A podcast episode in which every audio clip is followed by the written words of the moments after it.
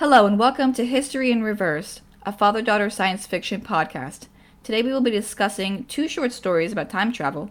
The first is The Merchant and the Alchemist's Gate by Ted Chiang, and the second is Star Diaries The Seventh Voyage by Lem.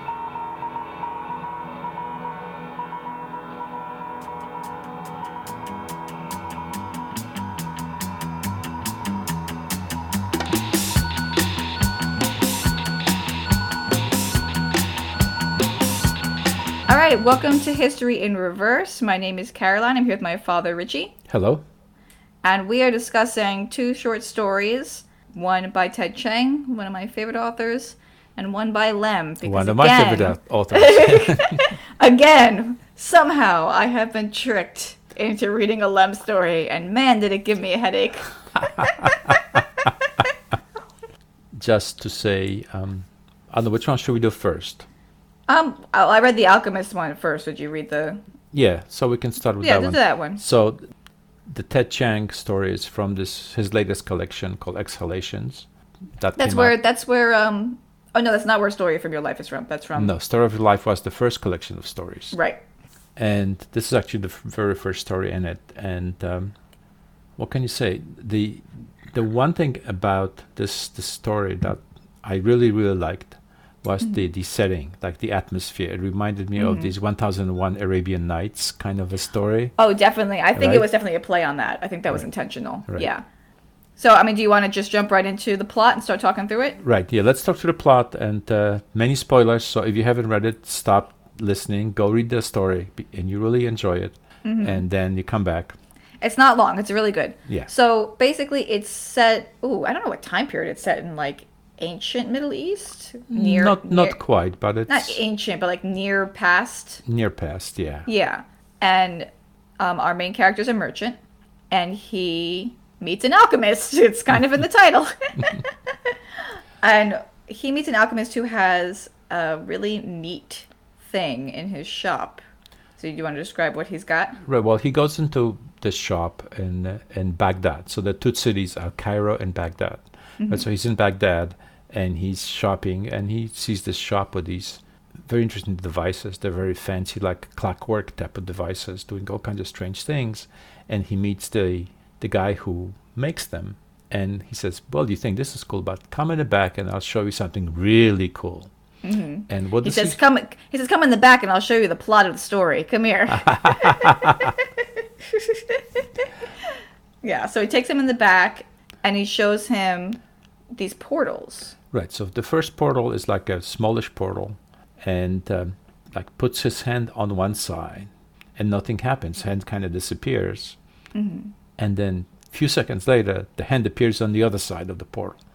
Right. And it's like the way, and I like how Ted Chiang describes the portals because, for at least for me, it gave me a very clear image of it. It was like a, a metal ring, Right. kind of on a stand, Yes. Mhm. relatively small. So he sticks, like you said, he sticks his hand through, and it takes it's like a few second delay, and then the hand appears on the other side.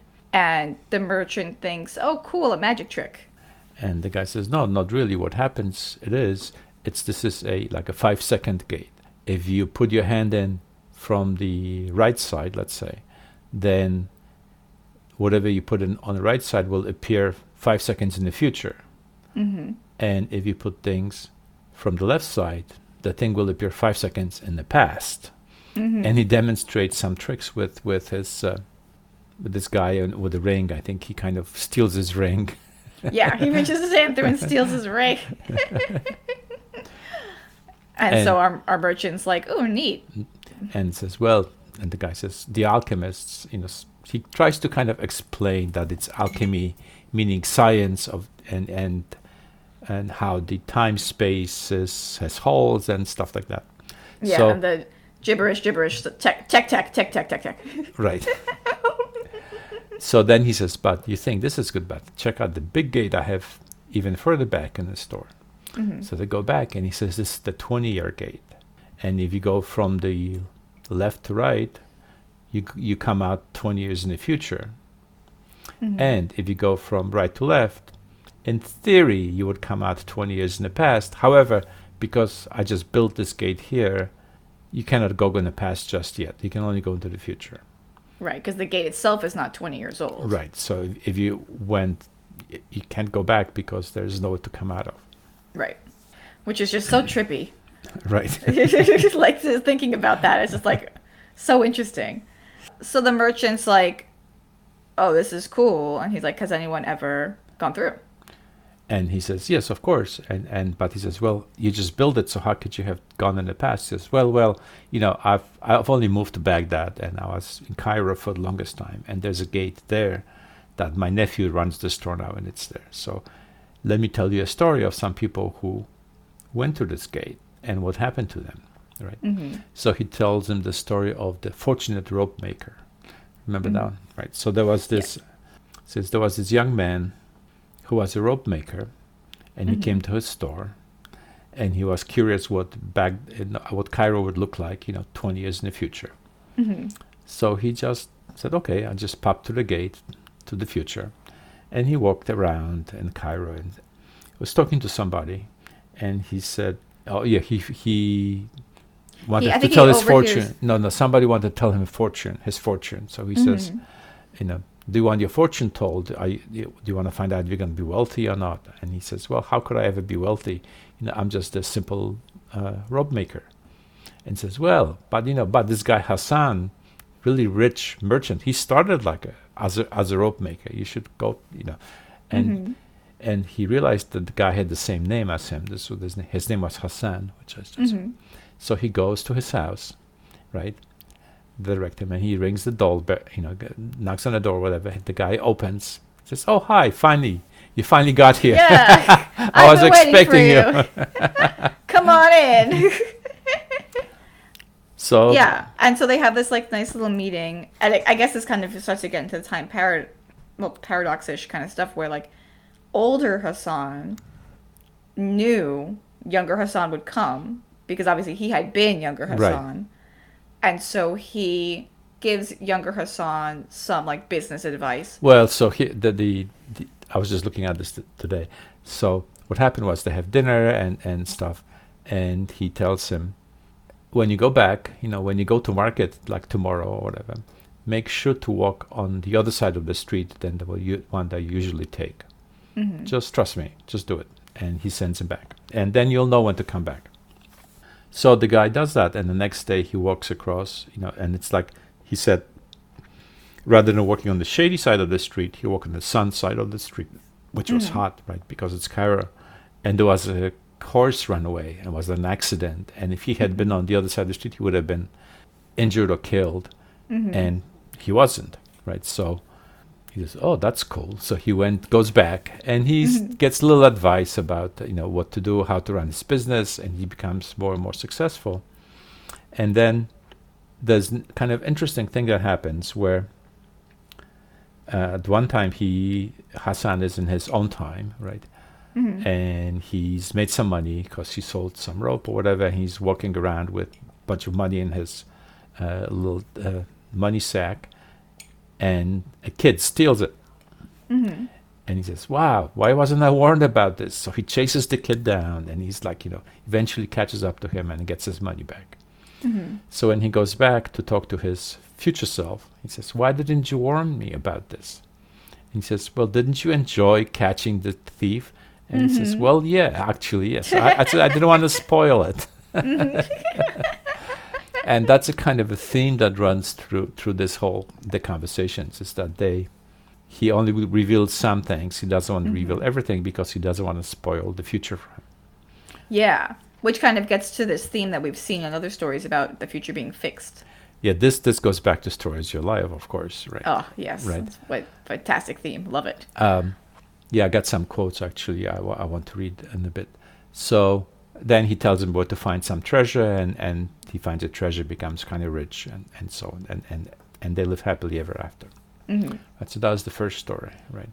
That was the weaver who's uh, so the no, that was the fortunate rope maker. Yes. So the second story was something called Weaver who stole from himself. Well, so before the second story happens, the mer- the uh, merchant who's hearing the story from the alchemist is like, "That's neat. Like, what a great use of this gate. You've made a wonderful invention." And the alchemist is like, "Well, uh, this doesn't always turn out the best, you know. Like, let me tell you another story. Right. Like that was a really good example. Let me tell you another one." So then he goes ahead and tells the other one. Right. So this one was kind of similar thing. The weaver, right? Um, how did he come about uh, having some money? I think he discovered treasure, right? I think was it the Weaver that digs up the money? No, the Weaver doesn't he steal from himself, right? Well, he steals from himself. Right. So so oh, this is what happens, right? So he, the This one confused me. That's Right, what I was so- reading. I was okay. confused. Yeah. so hmm. the weaver heard the story of, of, of the rope maker, Right. and he says, "Oh, well, I wonder if I'm also a big shot in the future." So he goes into the future and finds that he's not a big shot. Mm-hmm. He's living in the same house he lived when he was 20 years earlier. And so he goes there. He opens the his key still opens the door. He goes in the house and sees a, like looks under the bed and there's a, a chest full of money. Mm-hmm. So he takes it. He steals Yeah. from himself. Because he thinks, why would I be living like this when I have all this? Like clearly, future me is like just wasting this money. Right. So I'm gonna take it, and Right. this is how I'm. And I'm gonna use it. Right. Yeah. So he takes it back and he uses it. He became starts living lavishly. You know, he gets to marry the woman that he loves because he has all the money. He's living on a high, and then one day when he gets home, he discovers that his wife was kidnapped. Mm-hmm. And he he loved her wife. He he loved his wife and and stuff. They basically asked him to pay all the money that he had to get his wife back. So which He he to pay the ransom. hmm Right, so he paid the ransom and he has he has his wife but no money. And basically like his wife was kind of started getting suspicious like this where did you get all this money from? And so did you steal it or something? Mm-hmm. He says no no no it was given to me. But somehow the marriage kind of went off the track and they kind of became a bit of misers and he knew that his future self would come to get the money. So he started mm-hmm. saving everything. So rather than spending he would just put everything away. So they lived very poorly kind of miserably until his, His future, future hi- self hi- came. his, his past self rather Yeah. came and stole Yeah. His his past self came to the future. That was the present to steal it. but yeah, so that so he, it's another story of sort of accepting fate. Like he knows that he needs to scrimp and save to fill the chest for Right. his future self to get the money, so that then, or rather his past self past to, self get, the to get the money, money right so that then he would be able to pay the ransom for his. Like he he continues willingly continues the cycle, right and which so. Right. And then a wife and her lover was kind of back to Hassan, Mm-hmm. the first guy. He was the one who dug up the treasure, right? And he was trying to sell a necklace. And and the bandits who one of the bandits whose treasure it was sold him tried to sell the necklace. Mm-hmm. And he said, "Wait a second, you know, we he, this is the guy that took our treasure." Right. The. So I forget. So the last story is from, Has, is it Hassan's point of view or it was the merchant's wife? no, the, the, the, no, it's Hassan still. The, it's Hassan, right? It's Yeah. Hassan's wife. Okay. the- there's the one last one is, is the merchant himself. So, Right. so Hassan goes. Um, so Hassan's wife from the future, right? When she saw the young man, she says, "Oh, he's cool looking. I liked him back then. I still like him." Yeah. So she went back through the gate to kind of follow him around and see what he's doing, and Mm-hmm. she saw him trying to sell this necklace, right? Which was a necklace she had. which is a necklace she had, and Yeah. the the the, mer- the the buyer kind of was not interest was somewhat interested, but then the Mm-hmm. the bandits saw uh, uh, one of the bandits saw him, so he says, hmm. So they started planning to kind of go after him, right? So Mm-hmm. what she did, since she had the necklace, and she went back. Well, she she pulls it out. So Well, no, no, she, she actually got yet another copy of herself, right? So she Mm-hmm. she went back to her time. They went forward uh, to get herself twenty years hence. So there were Yes, so there were yes. two of them and showed up at the market when Hassan showed up trying to sell the necklace, and they said, "Look, this is like a necklace. Anybody can make that. There are tons of them. I have one. I have one." yes, exactly. It's very clever. and and uh, so the merchant wouldn't buy it and while the leader of the bandits was there as well and he saw this and it said to the other guy his little minion saying oh you idiot you thought it was one of those necklaces so he wasn't able to sell totally it worthless. Yes. so then the the the old the, the middle lady Mm-hmm. decided to seduce uh, hassan Young Hassan. young Hassan, right? Yes. And she was disappointed because she remembered when she married him as he was much better uh, lover, so she trained him. She Yeah, basically.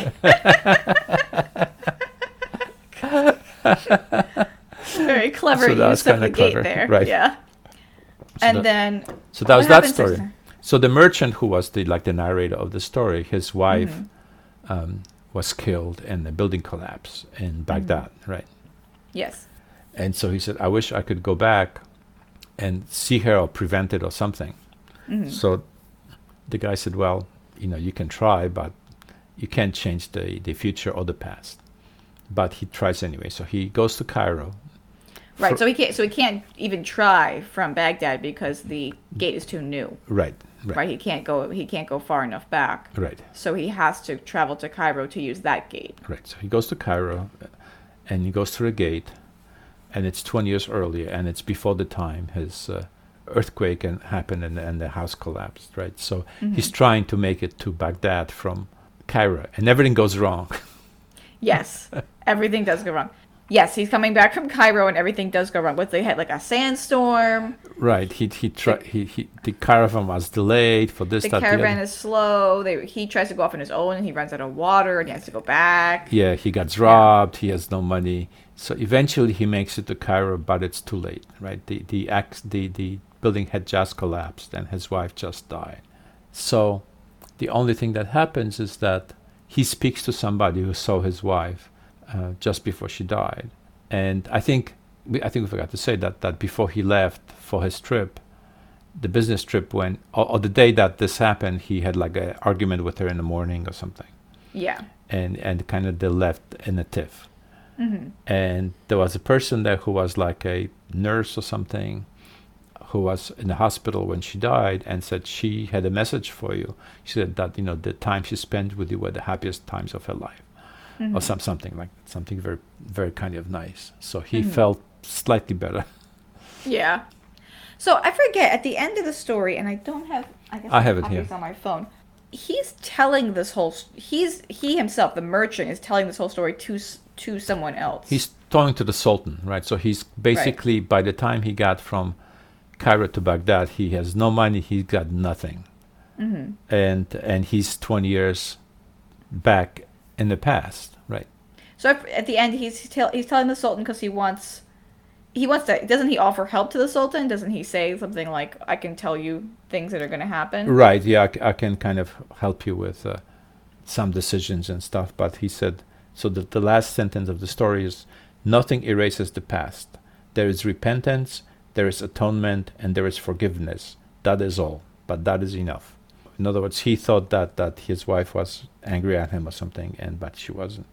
Mhm. And the other uh, quote that I like, which goes back to this idea of, of past and the future being the same, Mhm. or unchangeable. It says, past and the future are the same, and we cannot change either, only know them more fully. My journey to the past had changed nothing, but what I had learned had changed everything. Oh, yeah, that was Yeah. a good line.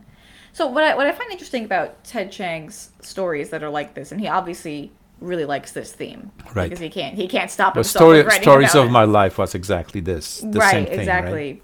And it's beautiful. It's a beautiful theme. It's a kind of comfortable theme because time travel isn't real as so far. Mm-hmm. So it's a nice, comforting way to kind of explore with your reader that, like, you know, th- things happen for a reason or there there is a fate, that kind of thing. Mm-hmm. But what I find interesting is that, like, in other time travel stories, time travel is actually possible and you can actually change, you know, you can have effects on the timeline and, you know, create multiple timelines or whatever it is you do. Right. Ted Chiang's answer to that paradox is to say, no, you can't. Right. Ted Chiang's solution is to say, nope, Nope. nope, nope, it's fixed. Sorry. Ooh, nope, you can't. No paradoxes, none allowed. Because, like, the, you know, Hassan character is the kind of character that, like, when he learns about his future, will do all the things to get there. But the other guy, the thief, easily could have decided after ransoming his wife, you know, could have decided, you know, I'm not gonna, I'm gonna try to change the timeline. I'm not gonna save all this money mm-hmm. and see what happens. And you know, who knows what would have happened in a science fiction context there? But he didn't. He just kind of accepted. That that yeah, I think that was a conversation that the merchant had with the alchemist, where he said, "Well, you know, if I know that I'm going to be alive 20 years from now, right? You know, because I step to the gate and see myself, you know, then I'll be taking all kinds of crazy risks." And you right know, because I know I'm gonna. Yeah, and that was and a good the, point. the the alchemist says, "Yeah, but maybe somebody who thinks like that would not be alive 20 years from now." exactly. you know what this reminds me of too? Uh, did you ever read the story August Heat? Um, I don't think so. It's a very short story, but it deals with this concept of fate and Oh no, I think I, I did. I did read it. i vaguely remember it. yeah. it deals with the same concept. Listeners, if you read August Heat, I'm sure it's available online. It's like a few pages long. It's really interesting. Uh, but we did not read that story for this podcast. What is the second story we read? Okay. Oh, do you want me to try to describe the second story we read for this Okay, podcast? s- s- yeah, let, let me give you just the background information. So the the second story is is there's a collection of stories called Star Diaries that Lem wrote over many years. So I think the earliest is from early 50s, and uh, the most recent one was like in the early 70s. And they have this character named Ijon Tichy, uh, who's um, kind of bumbling space traveling guy. A lot of these stories were kind of mostly uh, some some people said that they're like in, in, in the spirit of Gulliver's Travels yeah, I could see that. Yeah. because each story is like a there's different voyage and and stuff and different things happen to him. Some of them are very political, you know, ma- poking fun at at uh, communists, for example. And if and funny, way. actually, there's one story that you can interpret today that's like he describes like two different planets when one is clearly Republican and one is clearly Democrat. you know, like to the extreme. And it's it's we mm-hmm. should probably read it at some point. So it's he's not serious. It's not a serious character. It's not trying to be a serious story, but he makes some interesting points. So this particular story was was kind of a farce, I thought. Oh my god, it hurt my head so much. So tell us what happened.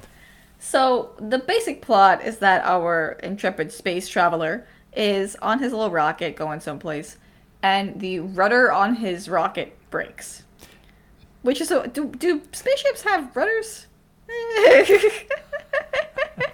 so, the rudder breaks, and he's like, oh, I gotta fix that, otherwise I can't navigate. But then he's like, oh no. It takes two people to fix it. Like the way to use the tool, you need two people, which seems like a very flawed design. Well, he said it's like you know you, you can't reach around the the whatever rudder to, to, to tighten the bolt. It's like did you uh, and and like when he tries to fix it, he loses one of his tools, which Yeah. rather than flying off into space, starts orbiting his Yeah. his rocket. And he, what does he throw? He throws like a sirloin steak at some point too. yeah, That starts orbiting the rocket. this is so funny. and then he The- s- sits and calculates the eclipse times for yes, he does. The language is also like really good. Like the, I'm assuming it was translated right Yeah, from the Polish. yeah. The the translation is excellent. It really is. So he's got this problem. This rudder's broken. He can't navigate his ship, and he can't do it by himself. He can't fix it.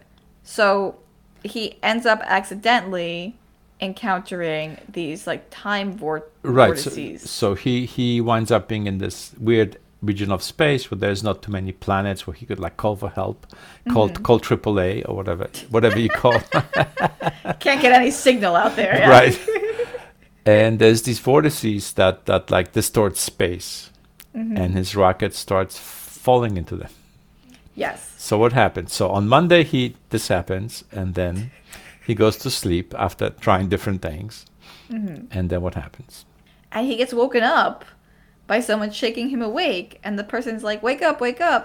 And he's like, "I must be dreaming because I'm alone on this rocket. Therefore, you're a dream, and I am tired, so I am not getting up." And he's shit, and this man is shaking him. And this man's like, "He's like, oh, you fool! Like you gotta get up, you gotta get up." And he's like, "No, you're a dream. I'm not losing any beauty sleep. I am staying asleep." And he goes back to bed. and then it turns I forget what the exact next step is. The next day is Tuesday, right and he is that when he realizes that there's the time paradoxes? It gets so confusing. Right. He realizes that he sees he, he, his he sees mind. himself making an egg. Right. Yeah, he sees he sees himself. Cooking Uh, oh, breakfast. But one thing he realized about the man from the night before was that it was himself Right. because he recognized his face. But he figured it was a dream because of that. He's like, I'm obviously I'm dreaming about. I'm having a weird dream because it's it's me shaking me awake, so it can't Right. it can't be real. And then the next day he s- sees like a flash, like a moment of himself making eggs at the stove, and but it goes away. And then I think he begins to unpack that. Oh, a, a book hits him. That's what happens. The, the, rocket, the rocket is like going into these vortexes, vortices, and they it like shakes. The rocket shakes a lot, and all the books and papers he has in this future rocket go flying around the room, and a like a copy of a physics book like hits him in the face, and he like opens it and reads it and realizes that there's some kind of time paradox happening, and that's what he's seeing himself in the future and in the past. Right. From like different days. from a few days, yeah.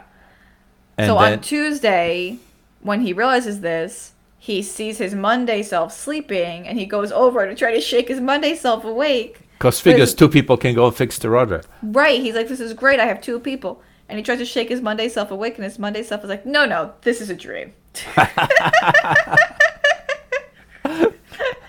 and the shenanigans just spiral out of control. Right. Then there's the Wednesday self, and Mm-hmm. then so they have a fight. Like somebody gets banged in the face, and he's in the bathroom.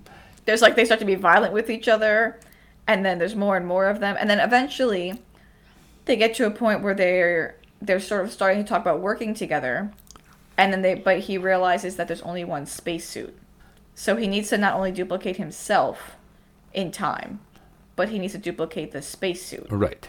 which just leads to all kinds of chaos Right. Because he's, he tries to put a spacesuit, and and his next day self says, "This didn't work. See, I don't have a spacesuit. Yeah. So I should put a spacesuit on and then start fighting over it." and then a, a few it's so, so interesting to me that he uses days of the week to distinguish Right. like as if days of the week will still exist, like as if those will still be around, like in the far distant future on rockets. Well, but, I like- mean, you can have a, a clock, right? So yeah.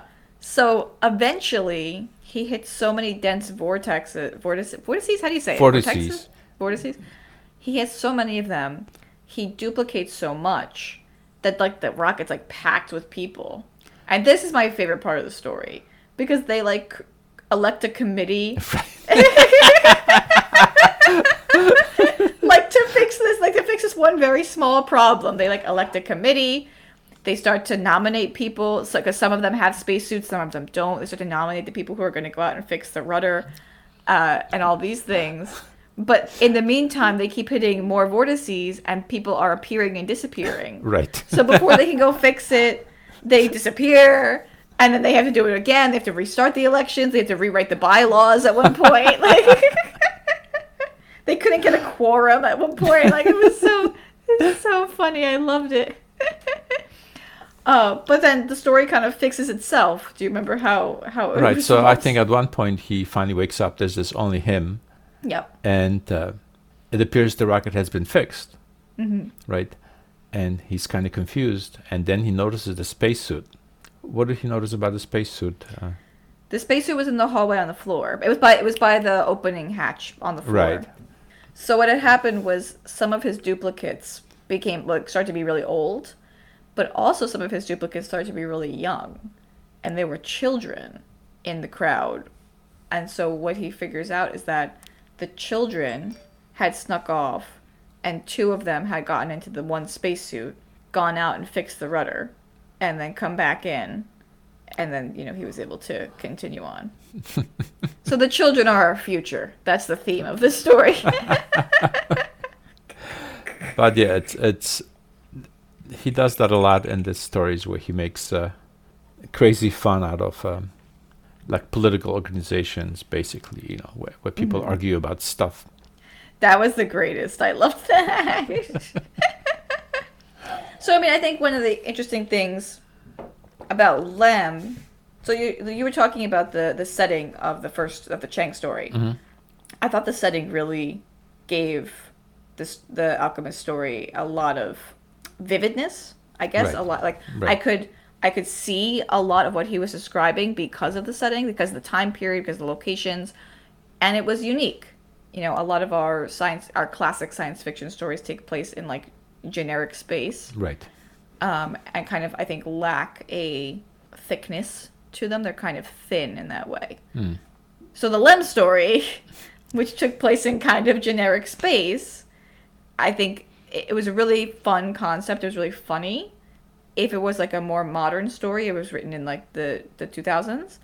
I think it would for it to stand out, it would need something like what the Chiang story has. Like it would need some kind of setting or more characterization or something like that. Well, again, you have to look at it. This is a story of a collection about this character, and he kind of has mm-hmm. all kinds of crazy adventures. Star Diaries, I've read it. The first time I've read it, I was like 12 years old. Mm-hmm. So I read some. I don't believe that particular story was in there, but he's got these stories where he goes on a hunt on a planet where the way you hunt this uh, wumpus, mm-hmm. you have to get eaten by it. So. oh God. so basically, you have to smear yourself with honey and carry a bomb, and you hope you get swallowed by one, so you can then set off the bomb, and that's or oh my goodness. and Well, I uh, I guess the Lem story also has a more kind of whimsical. yeah, It's like a, it's, we've talked about this before. It's kind of like a fairy tale. yeah. It's it's not quite like the the ones that we read. Cyberiad were very hairy fairy tales. This is this is very similar. I think of it as Gulliver Travels, but he uses that character in some insane things, right? So mm-hmm. he's got a couple other time travel related stories along those lines. Like there's one with with the same guy where he comes from the future to himself mm-hmm. and hires himself to read to, to lead the project, large project to fix history. Oh gosh. So he goes to the future to to to lead this project, and when people mess up, they get exiled in the past. Mm-hmm. Right. So like one of the guys who messed up was this guy named Lenny Da Vinci. Wait a minute. oh, that's so clever. You know, and, and stuff that. like that, and says because he killed the dinosaurs or something. Yeah. So Oh. and of course it's it's like any large project and any organization, it just becomes a total mess. So that that's like one thing. Well, I think both these stories, maybe fairy tale is the wrong way to describe it, but I think both these stories have a kind of whimsical element to them that's kind of more on a uh, more on a fantasy kind of spectrum than Right. necessarily a science fiction kind Right. of spectrum. I mean, this is a conversation we, that's ongoing. Is what's the difference between fantasy and science fiction? Right. That, like I said, the Chiang story is very much like the 1001 Arabian Nights kind of a flavor. Right, but the Lem story is a lot like Gulliver's Travels, right? Right. So they both have these kind, and they absolutely, I completely agree. They both have these kind of older literary roots Mm-hmm. in, in the style, and I think that's, I think that's interesting, especially considering how far apart they are written, right. right? Because when was you said Star Diaries was when?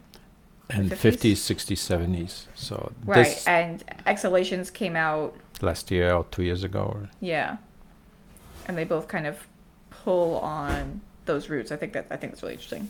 so it's like think think of the time time stories that we've read, right? So we has the classic Time Machine, Mm-hmm. which is- only has to do with going into the future. All these zombies, which is completely insane. Yes. and and and and uh, and then there's Ted Chiang, who's kind of nice, and he says, "Timeline change? No, no, no time change. no change. time change." It's it's definitely interesting the different kind of experiences you get from the different time travel stories. You know, I think Time Machine, at least for me, was very anxiety producing because he goes to the he does this thing no one else has done. No one knows where he is. Right. He's got no help, and he gets stuck. Right. I think a lot of time travel stories, uh, I like movies and, and t- TV shows, episodes of TV shows and things like that.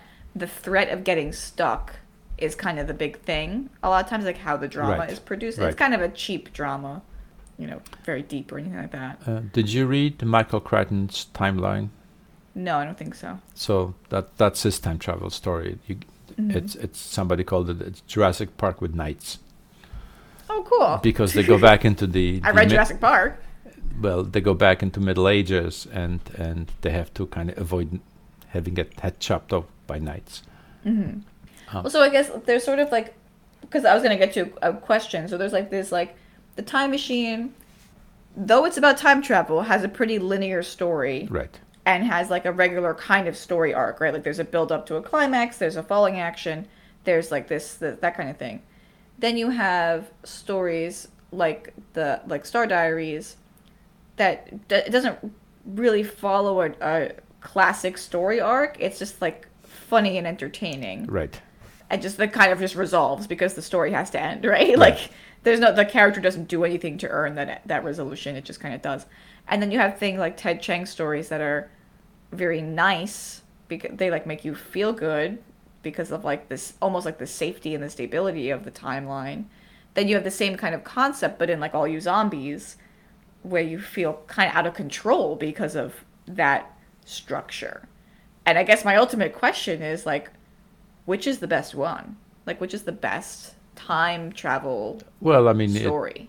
there isn't a best one. It just depends what you what you like, right? I mean, you have to build up tension in the story, right? So that something so it moves forward and and and you get engaged in it. Like the other one that I wanted us to read at some point is the Doomsday Book, which is traveling Mhm. back to the time of um, the plague, and that's kind of fun and interesting. And it, but it's it's like a classical kind of a story where the person gets stuck in and and and in the past, and they have to kind of figure out. And this is Connie Willis, Connie Willis, and she has another one called, um, which is more lighthearted, uh, but traveling to. It's like a to Jane Austen's time and doing that kind of Mhm. a. It's called To Say Nothing of a Dog. Oh yes, I've heard of that. Yes, Yeah.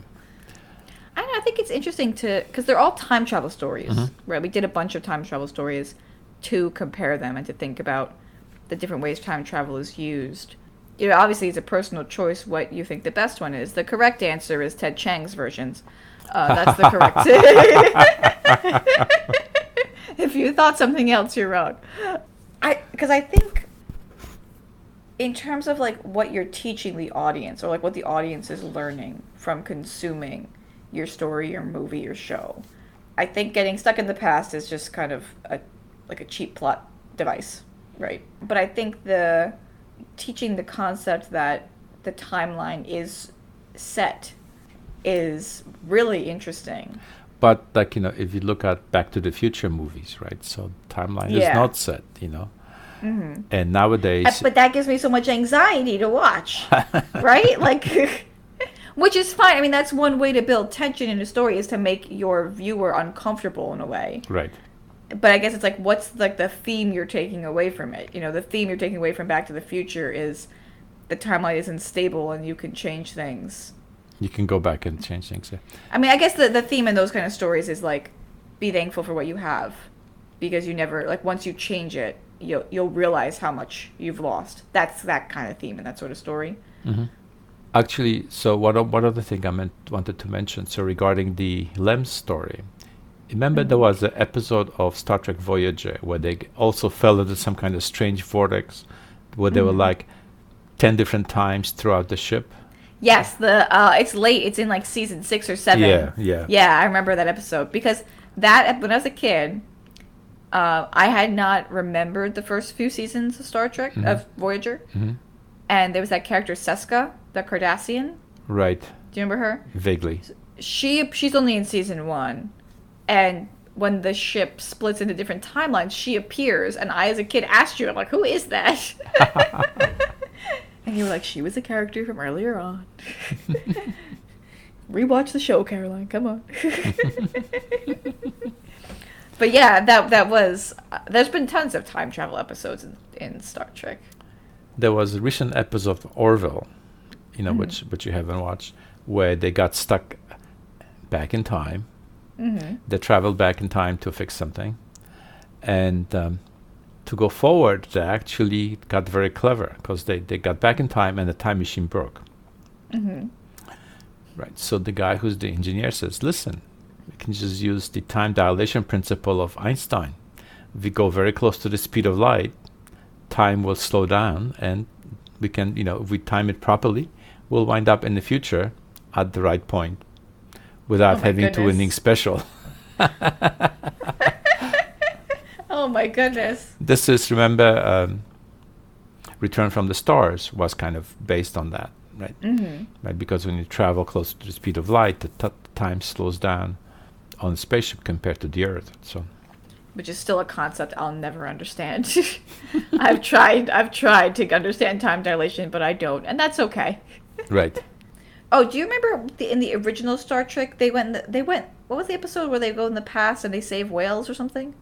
that was one of the movies. Oh, Yeah, now that's a good use of time travel, saving the whales. I guess the only other thing I, I should mention, and I, I, if I remember, I'll include the link in the show notes, is somebody actually produced a play based on the story of uh, the Lem story, Mhm. and it's available on YouTube. It's like a 30 minute video.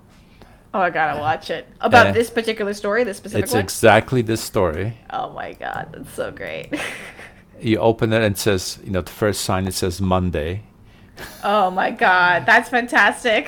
It's called The Seventh Voyage of Ijon Tichy.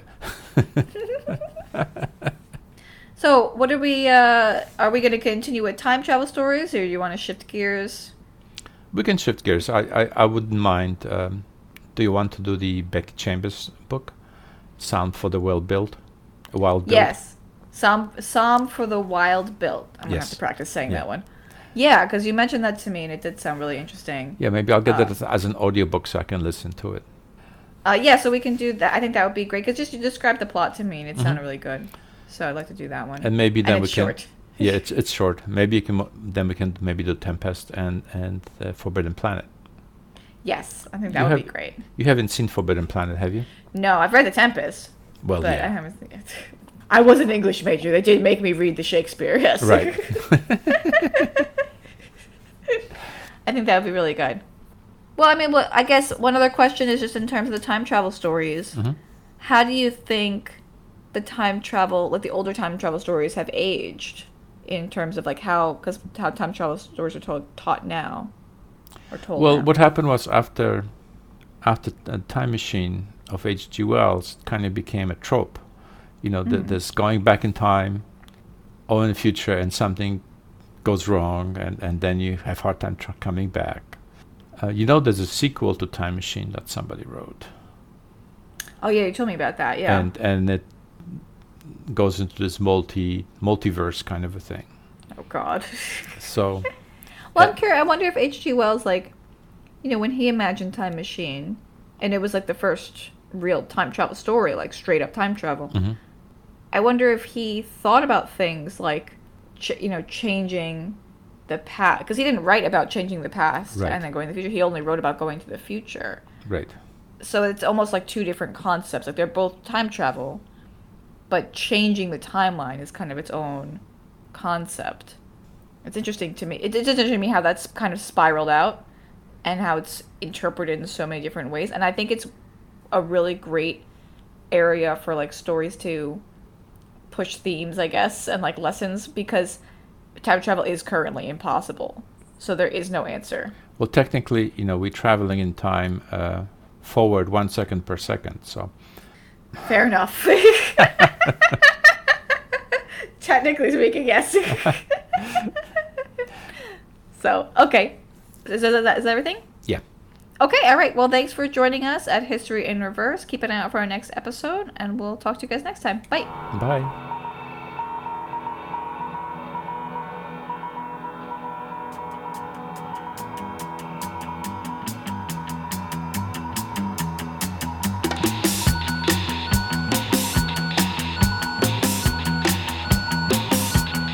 Recording now, so this this will be the outtake. Hello, welcome to the outtake. Oh, we're, we planned our outtake in advance. We're very, very professional podcasters. That's right. we were going to do one book, but apparently we switched timelines along the way. So Yes, we were going to do Three Body Problem, and I gave it a good college try. I did. I read the first two or three chapters, and uh, it was too long. uh, you should use Charles's rule to do 100 pages, but Oh, jeez. I read a lot at work, so it's hard for Yeah, me to read yeah. long things. That's all right. It's fine. So instead, we decided to do something else, hmm and we picked um, two short stories. Yeah. Anyway, and and you said next thing you want to do a book by Becky Chambers that I just read, uh, called Yeah. Sound for the Well Built," which is good. I, I really enjoyed it, so I think it would be fun to read it. Yeah, you told me about it, and I've been thinking about it since then. So I Mhm. think since I've, I've thought about it multiple times, I probably should read it at this point. So what other thing I, I, I thought we would would would want to do, um, like a movie and a, and text. I want to do The Tempest by Mr. Shakespeare, famous science fiction writer. Mhm. yeah. And there's a movie called The Forbidden Planet, which is based on it. oh, interesting. I would like to. I love the Tempest. Yeah, and I that so we can probably do Becky Chambers for well, whatever. Yeah, Anyway. we'll we'll we'll, We'll something. we'll figure it out. we'll, we'll figure out our schedule.